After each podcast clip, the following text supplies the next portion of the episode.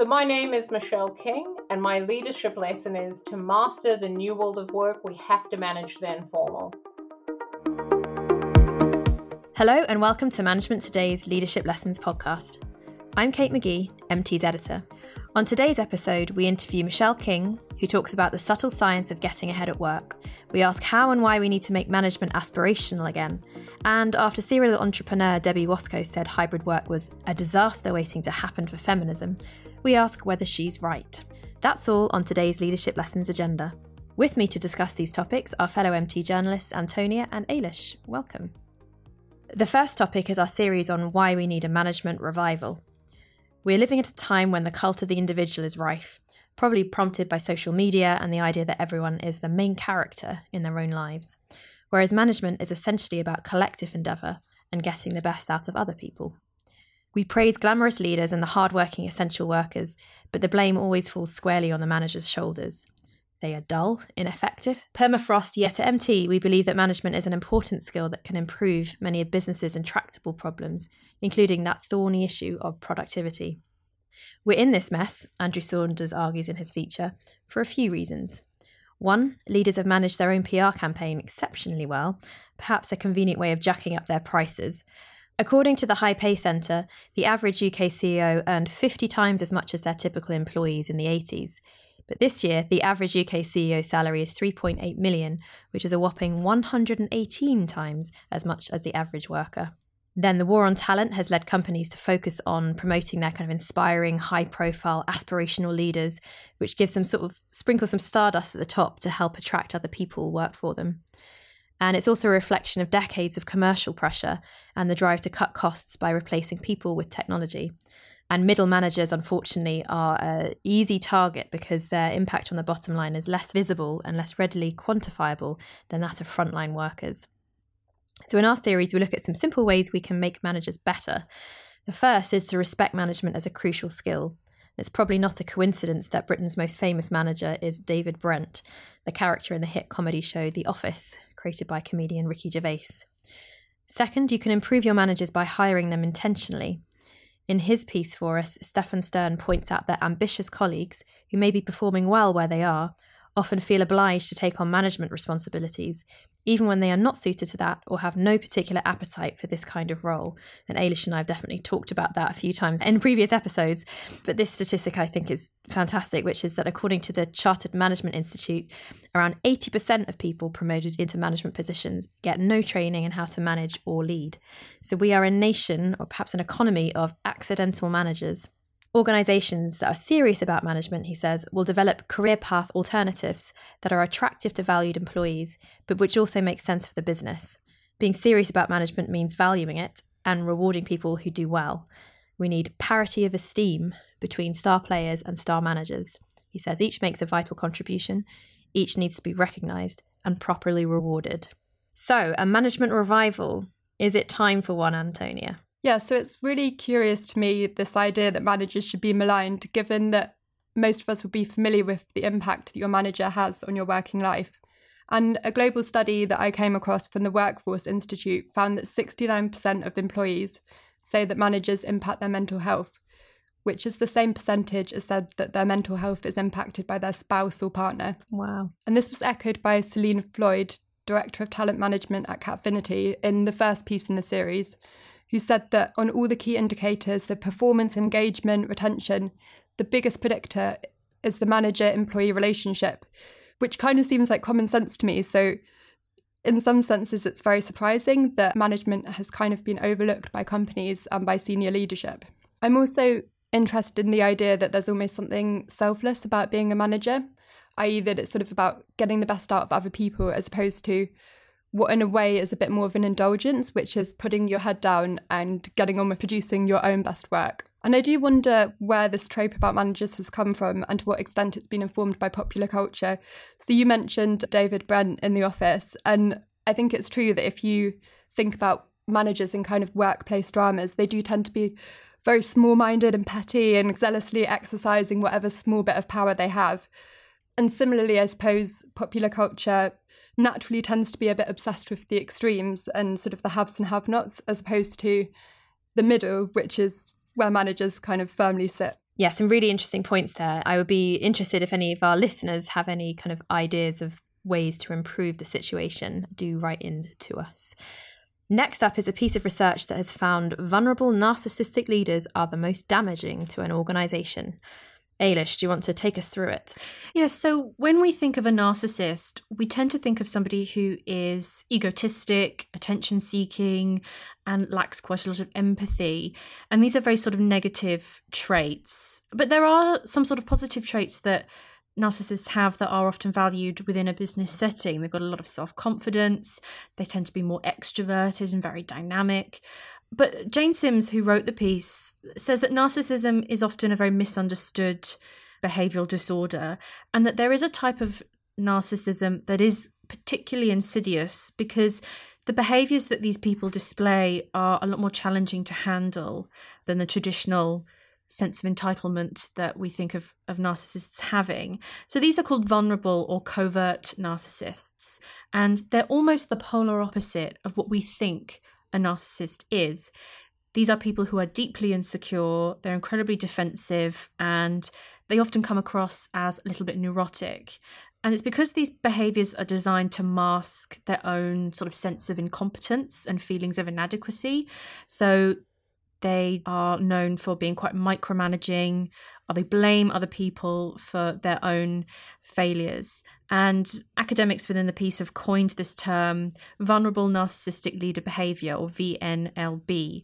The challenge with these types of leaders is it can be very difficult to figure out what they want. They can be incredibly difficult to read, particularly in times of crisis where employees and teams are looking for extra support and guidance from their leaders.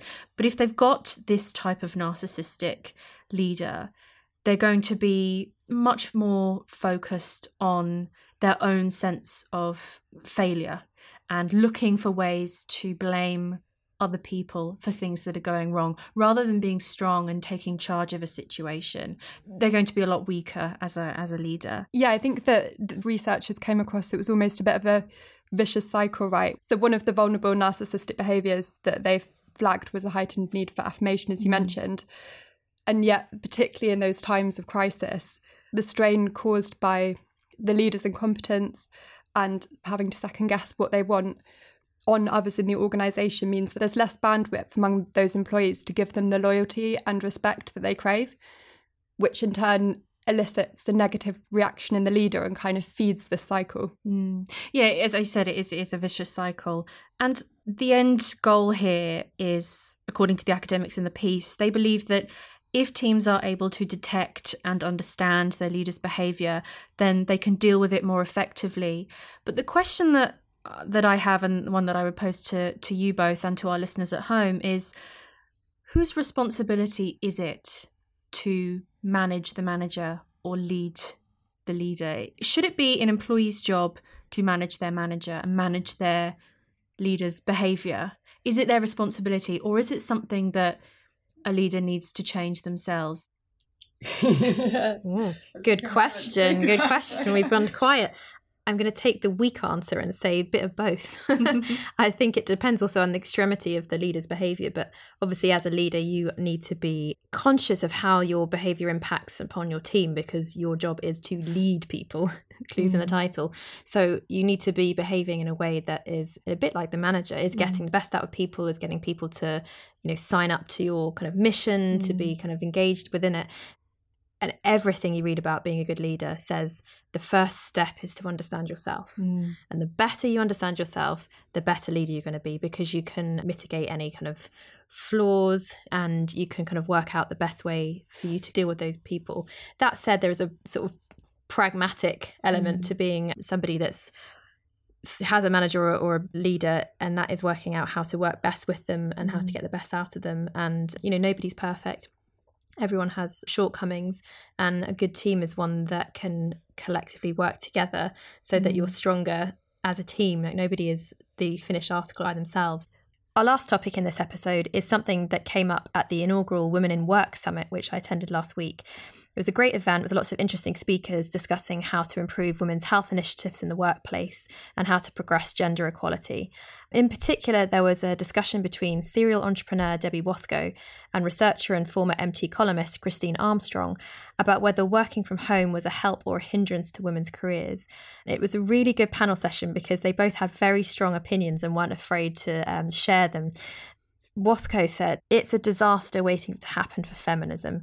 She said it really worries her in a world where women become less visible, because her point is she thinks that women are disproportionately choosing to do the hybrid work, working from home, because they're trying to fit in all the other kind of obligations they may have in their lives, whereas the men are in the office. And she said that she is seeing from her experience of being around various different businesses that there are fewer and fewer women in the room, and the, yet the men are still there.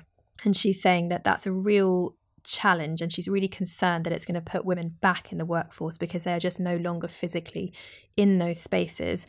And she repeatedly said it's incredibly difficult to close fundraising rounds on Zoom, or making any decisions or having any real impact on Zoom, particularly if everybody else is sat around in the office working together or in these, you know, meeting rooms where decisions are being made on how to invest or spend money, which I think was a really interesting point, and it definitely struck a chord with the audience. Christine Armstrong, however, pushed back and said that actually she didn't agree that men were tending to work from the office more than women. And there was a bit of debate about, you know, what the facts are in that situation. But she said it's a good thing for men and women to be able to shape their lives differently working from home.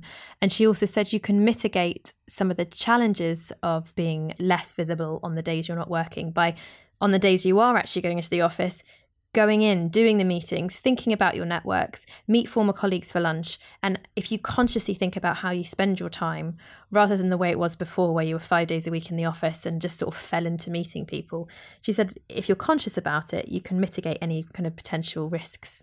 I think it's a really fascinating debate, and I'd love to know what you two think on it. I mean, I think that's an interesting point about being intentional with your time.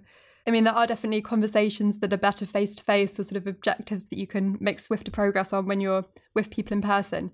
I guess that does come down to how good you are at time management. It's easy to sort of make a list and divide up your tasks by days of the week, but it's a different job sort of sticking to that. But I think in general, there's sort of echoes in this conversation of the discussion we were having about managers in terms of what sort of qualities are celebrated and venerated and which aren't. So you can be very productive working from home, but I think a lot of the more strategic decisions tend to take place in the office and in face-to-face interactions. And that's the sort of stuff that's celebrated, as opposed to getting your head down and churning out good work. So if there is any substance to the idea that women are in the office less, then I can see how that is potentially a big problem. I wanted to pose this idea to um, Management Today readers, and I have a couple of responses from three chief executives on this topic. So Stacy Quackenbush, which is a fabulous name, says, "Remote and hybrid work by nature supports the feminist agenda by giving women the ability to prioritise their time to support their personal priorities and professional ambitions. This benefits employers by creating a company culture that resonates with female applicants and helps retain top talent. This, coupled with the fact that companies with women in leadership roles are more profitable, is a win-win for all." However, Doctor David Lenehan says, "Hybrid work can negatively impact women's abilities to advance in their careers, not because they're women, but because they're not making it, or are unable to make it, a priority to demonstrate their unique skills, experience and attributes in person and on-site to upper management. Whether it's because of family responsibilities or other reasons, women choose to work mostly remotely with little or no presence in the office." And that's absolutely fine. He emphasises that the idea of doing that is absolutely fine. However, they then shouldn't expect to ascend the ranks within their organisations. And again, he emphasises that this isn't because they're women. This is because of the development of in-person, interpersonal relationships with peers, especially superiors, builds trust, familiarity, and career-building opportunities. But similarly to a point that was brought up about being more intentional with your time when you are in the office, Ruth Kudsi says, "As women, we need to consider how we can be visible without just being in the office, being mindful of the meetings we choose to attend, participating in online co-working, building relationships through networks, interacting on platforms such as LinkedIn, getting involved in mentoring, and also finding ways we could be mentored. Visibility isn't just about being chained to a desk or stuck in the office. There is something about visibly being there, and the relationships are, are the things that are going to help you get ahead in the workforce. So I, th- I think that's kind of a really interesting point, but it's definitely one that I think women are going to have to, or anybody that chooses to work at home, it could be a man as well, that presumably these similar barriers might apply to them too. How do you kind of manage that? And so while speaking of trying to get ahead in the office, that's something that comes up in our interview this week with Michelle King. Antonia, you did the interview. So who is she and what does she say? Yeah, so Doctor Michelle King is a researcher, speaker and author whose new book, How Work Works: The Subtle Science of Getting Ahead Without Losing Yourself, is available from this week. At the centre of our conversation was this notion of reading the air, which essentially means understanding the unwritten norms and expectations which govern the workplace. Michelle argues that being able to manage the informal side of working life is key to getting ahead and sort of accelerating in your career. So in our conversation, we discuss why, how you can develop these skills, and the impact of changes like hybrid working on our ability to interpret unwritten cues. Great, so that's it for this week. And now on to the interview with Michelle King.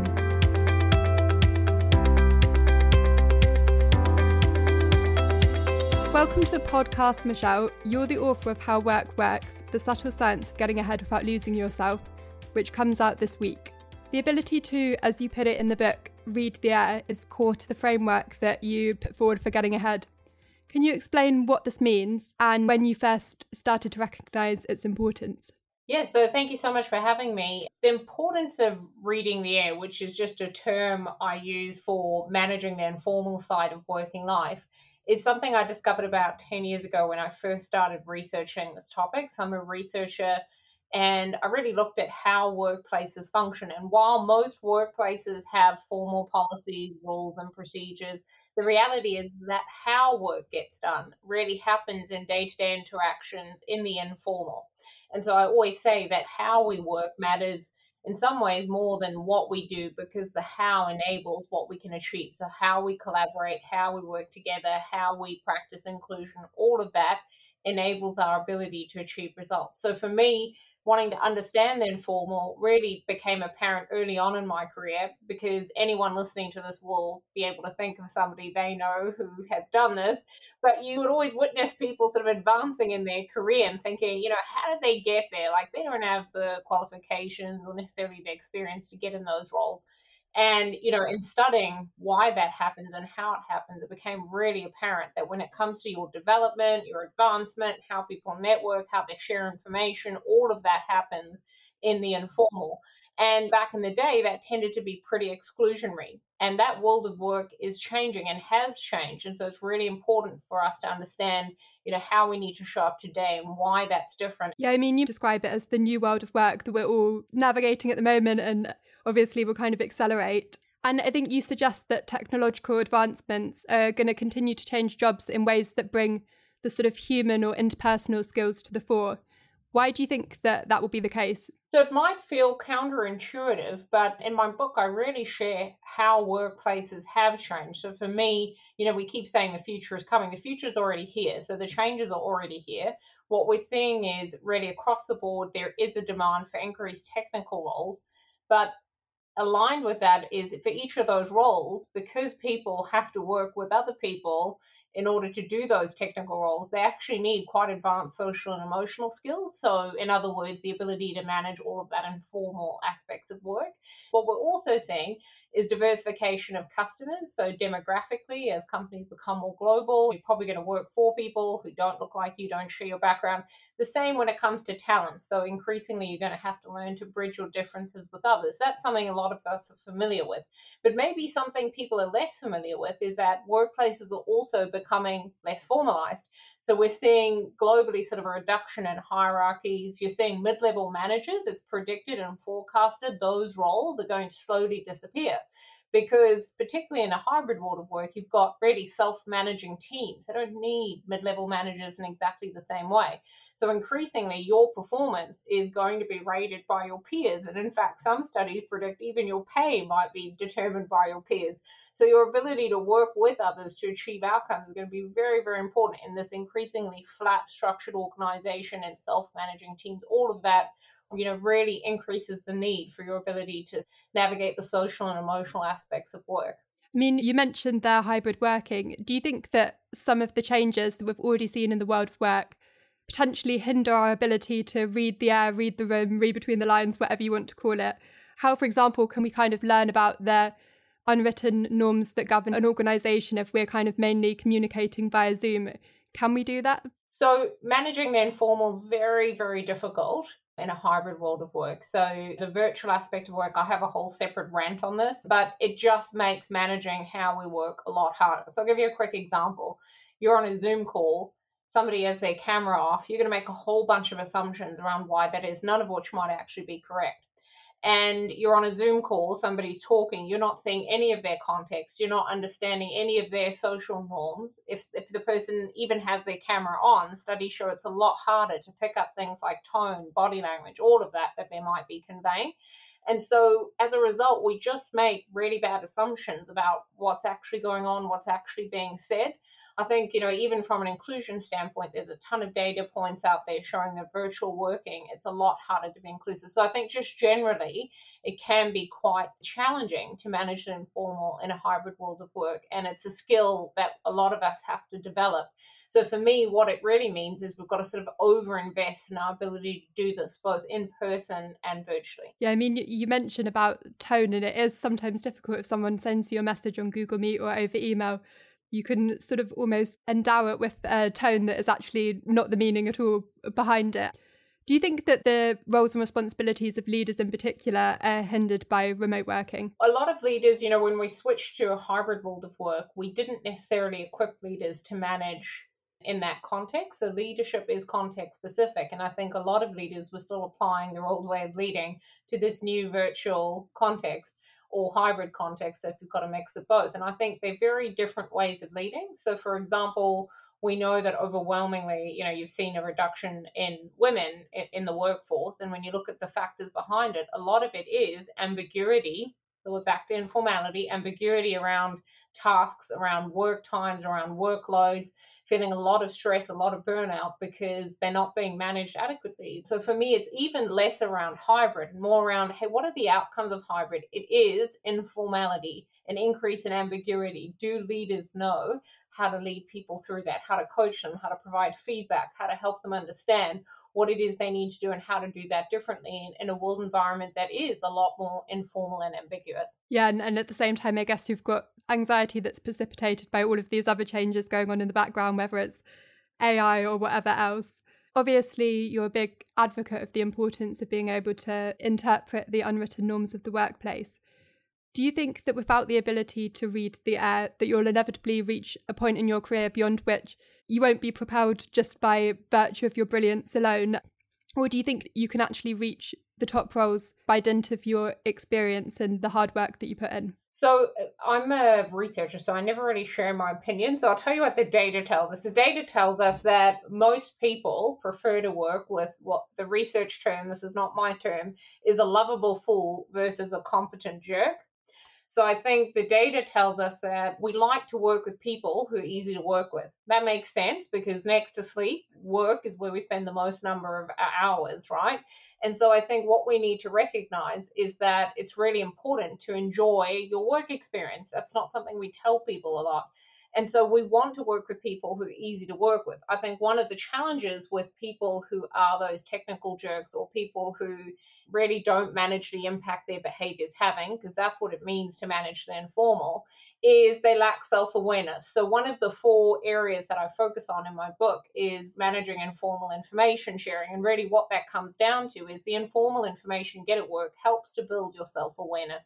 We know that competent jerks tend to be people who just lack self-awareness, right? They don't know how others see them. They don't know how that differs from how they see themselves. They don't do anything to close that gap. And I think one of the challenges with those individuals, they tend to overestimate their performance. Now, the data tells us that simply having one person who overestimates their performance and their, you know, ability on your team can reduce your team's performance by fifty percent. So what we have to do is really think about the different ways, even for individuals who might be technically competent, that we can give them the skills and the self-awareness to understand how they're showing up and manage some of the behaviors they're engaging in that maybe negatively impact the people they work with. Because I like to think nobody's a lost cause, everybody can improve, even if it's just within a range, and we've got to think about how we give people the skills to do that. Okay, so it's a skill that you can learn, but I assume that there must be some sort of personality traits or attributes that kind of better equip you to be able to navigate the informal side of working life, whether that's sort of empathy, inquisitiveness, powers of observation. Yeah, I mean, I think if I had to say, you know, what is the one trait, obviously from a personality perspective, you know, everything you've just mentioned is helpful. I think the big one, though, for me is the person curious when it comes to themselves. So without self-awareness, you can't develop other awareness. It's going to make it really hard for you to connect and build networks. It's going to make it really hard for you to understand what areas you need to develop in. And without all of that, you're not going to have the growth. You're not going to learn in order to advance. So all of it becomes a bit unstuck.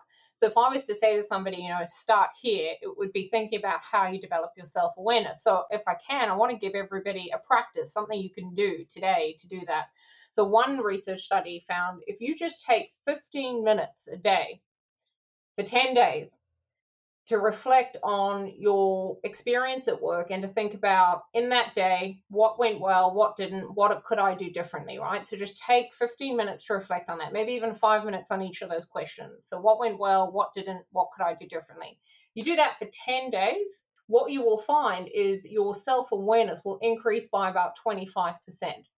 So for me, it's not necessarily saying there's some people that just can read the end, other people can't. Like that, that's not how this works. It's really about saying, look, where are you at? And, and are you investing and building your ability to do this? I think another concept that you raised in the book was this idea of what you call the ambiguity paradox. And if I understood it correctly, that was the idea that our ability to manage ambiguity is decreasing at a time when sort of workplaces are becoming more informal. And therefore, there's perhaps more need to be able to read between the lines.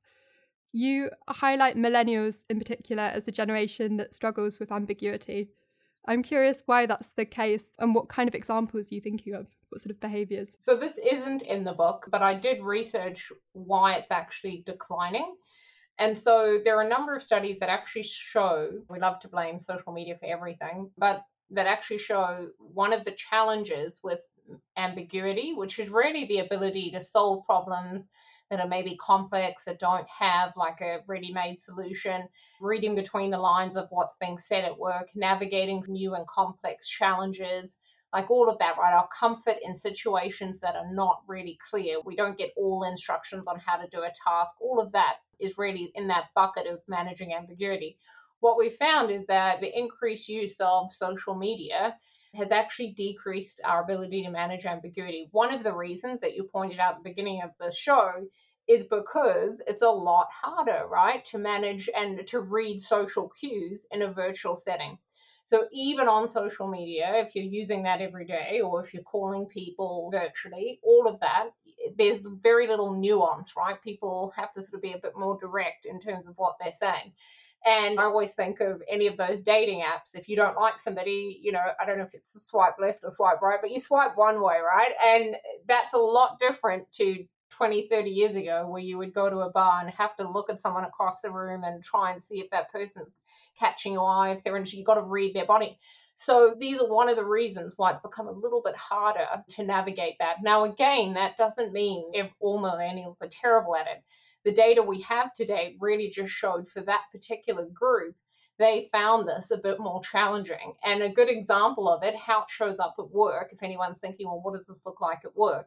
In the data, what we found was people would typically, if you're a millennial, you're going to want very specific instructions on when to deliver a task by. So say your boss says, look, I'd like that report on Monday. If he says it'd be nice to get it on Monday, what he's meaning, if he's a boomer, is I want that report by five p.m. on Monday. Now, what the millennial hears is, hey, that would be nice to Monday, but, you know, if I get it by Tuesday, no big deal. So we found there's real discrepancies in time management, in deadline management, in challenges on that side, and also on the feedback side. So overwhelming in younger generations wanting a lot more feedback on how they're coming across because they're not picking up the subtle sort of cues like, yeah, that's fine, it's great. I don't need to overemphasize how amazing you're doing. So we found that I think if you're a manager managing somebody maybe who's in that generational group, make sure you're providing very concise instructions, make sure you're managing workloads, and make sure you're giving very specific feedback. That's really interesting. So do you think that leaders can support their workplace more broadly to kind of develop tacit knowledge and be able to understand their unwritten cues, or do you think that that's not really their role? one hundred percent. I feel like leaders should be coaching through this. One of the challenges we've got that you and I've not touched on yet is in the book, I actually share how the world of work has changed. So obviously what I call the old world of work, which is typically if you think of like the nineteen fifties and the way that workplaces were structured, people in positions of power tended to be white, middle-class, heterosexual, able-bodied men, right? And typically the way the informal was managed was to keep power with that group. So a good example is networking. Informal networking tended to be very closed. So white men tend to network with other white men. And that worked for them up until really now. So what we're seeing in workplaces is the increase in diversity of or demographic diversity of employees has actually changed the nature of networking. Arguably, one of the worst things you can do if you're a white male is only network with other white men. Why? Because seventy percent of your jobs come through the informal network, which means you have to build that informal network in order to access, you know, future jobs. Most people don't stay in the same job, right? So your employability, your ability to get jobs, to meet, to really advance in your career depends on your ability to bridge differences with others and have diverse networks. Studies have found leaders in that top twenty percent have a diversified network. High potentials in the top twenty percent actively manage their informal network. So what we need to do is to get leaders to understand, look, there are really four things that are what it boils down to that helps a person manage their informal. If they can manage their informal networks, if they can manage that informal information in terms of developing that self-awareness, developing that other awareness, if they can manage their informal development, and if they can manage their informal advancement, if they can do those four things, they're not only, you know, going to be more fulfilled in their job and advance and, and feel like they're making a contribution, but they're also going to potentially benefit their co-workers. And you do a lot of work on gender inequality in the workplace as well, don't you? And your first book, The Fix, was kind of looking at the obstacles that were holding back women. Did you find any gender dimension in your research for this book? For example, that women were focusing on working hard as a means of getting ahead, as opposed to maybe navigating the sort of politics of the workplace, if you want to call it that? Or is that completely irrelevant and actually those aren't any of the factors that are holding back women at work? So I um, very much adopt the don't fix women, fix workplaces philosophy. And the reason for that is my PhD looked at literally this topic. So how politics plays out in workplaces and how men and women engage in it in two different countries. And consistently, what I found is women are masters of this simply because organizations are set up to have all these wonderful, what we call double binds, right? Where women are expected to display masculine characteristics, but to do that in a way that's feminine. So, for example, you might tell a woman in leadership, you need to be assertive, you need to be confident, you need to be a bit more leader-like. And the problem is all of that's associated with stereotypically masculine behaviors. So when a woman displays that, she defies the standard for what good looks like for women, and she's a lot less likable, right? So all of that plays out. So saying to women, hey, you've got to engage in politics. For me, politics is a dirty word because it's associated with that old world of working where there is no right way. So in an informal network's a classic example of that. Women can informally network and do everything to try and build that informal network. But if you have a group of white male leaders who are closed to that network and don't engage, it's very, very difficult for, for women to break in.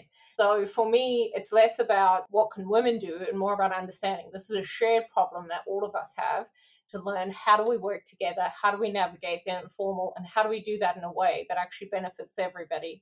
in terms of your own career, you were the director of inclusion at Netflix. Can you tell me a bit about that role and what you learned from it? Yeah, I mean, I tend not to talk specifically about specific roles, just out of respect for the organizations I've worked for and the people I've worked with. But I think Netflix, I was the director of inclusion in L A, and it was a great role. You know, got an opportunity to look at how we apply our allyship programs. At the time, Netflix is sort of beginning its journey in the inclusion space. Got to work with some incredible people. And I think, you know, it's really interesting when you look at companies like Netflix, where they're really looking at what I call mainstreaming. So if we think about where's inclusion going, you know, my term is always mainstreaming. Mainstreaming is where it's going. And that's, I've worked at the United Nations for five years. And mainstreaming, I think, is a gendered term. That might be why I'm so familiar with it. People might be thinking, what do you mean by mainstreaming? But what, what we mean by that is where it's not just about I attended this unconscious bias course, or I did this inclusive act in a meeting, or I called out inequality when I saw it. That's not really enough. For inclusion to become a fundamental way of working, we have to think about, well, how do we do this as part of our jobs? So when it comes to content companies like Netflix produce, or when it comes to the diversity of actors in a particular show, like thinking about how are we embedding an inclusion lens into everything that we do, so it becomes just a fundamental way of working. And I always draw on the analogy of safety. So if you think of, I worked in mining as well and in oil and gas, those companies approach safety like a fundamental way of working. It's not just a policy or practice. It's not just something leaders talk about. It's something everybody does as part of their job. For you to do your job, you've got to know how to do that in a safe way, even in an office. And so I think that's exactly where we want to get to with inclusion. And that was great to be a part of that conversation at Netflix.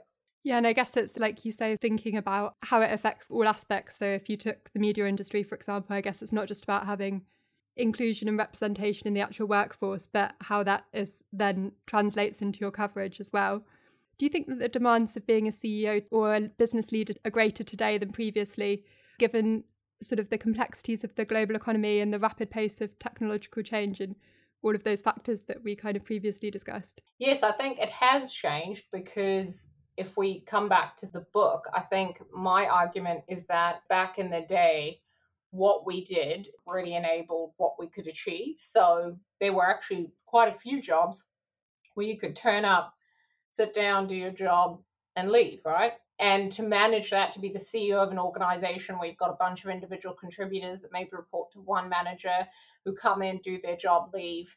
It's quite easy in a way to build an organizational culture that supports that way of working. You have a hierarchy, you have policies and processes, you have managers who tell employees what to do, command and control, transactional way of working. That's gone. Today, eighty-three percent of individuals in organizations have to work with other people to get their job done. So building a culture that is much more tr- what we call transformational, so a culture that's more democratic, caring, empathetic, inclusive, all of that requires we shift the focus from what we do to, to how we do it. And I think the problem is a lot of leaders still lead in that transactional way and are wondering why their business isn't seeing the innovation, isn't seeing the collaboration, isn't seeing the competitiveness that they want to see. So I'll give you a quick example. In environments that are more inclusive, the research shows this, a study by Accenture over the last ten years has shown employees are six times more likely to have an innovation mindset. So we think these things are separate, they're not, right? Like the, there's a direct relationship between your ability to problem solve, create, innovate, and your ability to build an environment where people know how to manage their interactions with one another.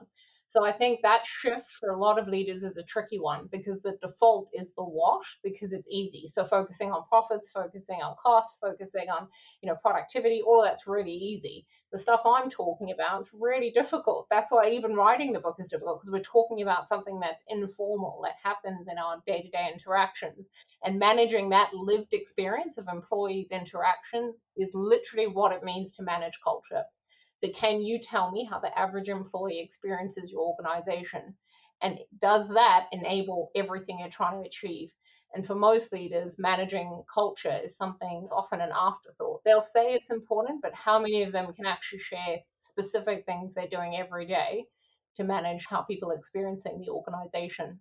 And I guess that's probably one of the difficulties of remote working, and probably one of the reasons why a lot of leaders have been keen to get their employees back into the office. So even just in the sense that it's easier to take the temperature on how everyone's experiencing the workplace. What are some of the biggest lessons that you've learned about leadership from your own experience, and what you've observed in organisations that you've advised? I think the biggest lesson is I so readily accepted that the dominant, assertive, aggressive, competitive and exclusionary way of leading that um, actually permeates about ninety-seven percent of organisations. That's our standard for how leaders are meant to show up. You know, I readily accepted that that was what good looked like. And it wasn't until twenty years ago now, I'm showing my age, but that I started really researching the topic that I came to realise that not only is that not the standard, but engaging in that those behaviours is not going to result in the outcomes I want. It's actually really detrimental to me and to the people that I work with. And so I think realising that really became the basis for me wanting to do the work that I do, to help give other managers the freedom to question a lot of the behaviours and norms they're being encouraged to engage in. So we know that the majority of mid-level managers don't do a great job. So when we look at employees' experiences of inclusion or employees' experiences of mental health or abilities to collaborate and be productive and in team meetings, you look at all the characteristics of high-performing teams, just as an example, all of it comes down to managers' ability to help engage people, help employees make a contribution. And a lot of managers just don't know how to do that. And so I think all of my work really boils down to helping disrupt people's perceptions of what good looks like when it comes to leading. And if we don't, companies really run a risk of people leaving. So you look at all the data points on quiet quitting, on burnout, on why employees are leaving, why your top talent's leaving. It is one hundred percent down to leaders not knowing how to lead. So the data points on burnout are exquisite, because when you look at it, it's all manager capabilities, not managing workloads, not managing deadlines, not helping integrate work-life balance, not being clear on what the role requirements are, all of that. And so, you know, this push to quickly go back to in-person working, I think, is actually a foolish one, because hybrid working is the new world of work. I have a long rant in the book about how costs look companies, but I'm like, everything costs, even working in person costs. So we've got to recognize the costs and manage them. We can't just ignore them and demand everybody comes back in. I think what companies have to do is recognize the reason we like coming people back in is because it brings that transparency back, and we're really uncomfortable in the ambiguity and, and that it, hybrid working creates. So I think we haven't equipped leaders, so it's absolutely no surprise leaders want it back to the old way, because that's what they're familiar with, that's what they're used to. And I think companies that do that are doing themselves a disservice, because right now they have an opportunity to redefine what it means to lead. That's really interesting, and I think that feels like a good place to leave it. Thank you so much, Michelle. It's been really great to talk to you. Thank you so much. Thanks for listening to Management Today's Leadership Lessons podcast. If you enjoyed it, please subscribe. We're available on Apple, Spotify, and wherever you get your podcasts.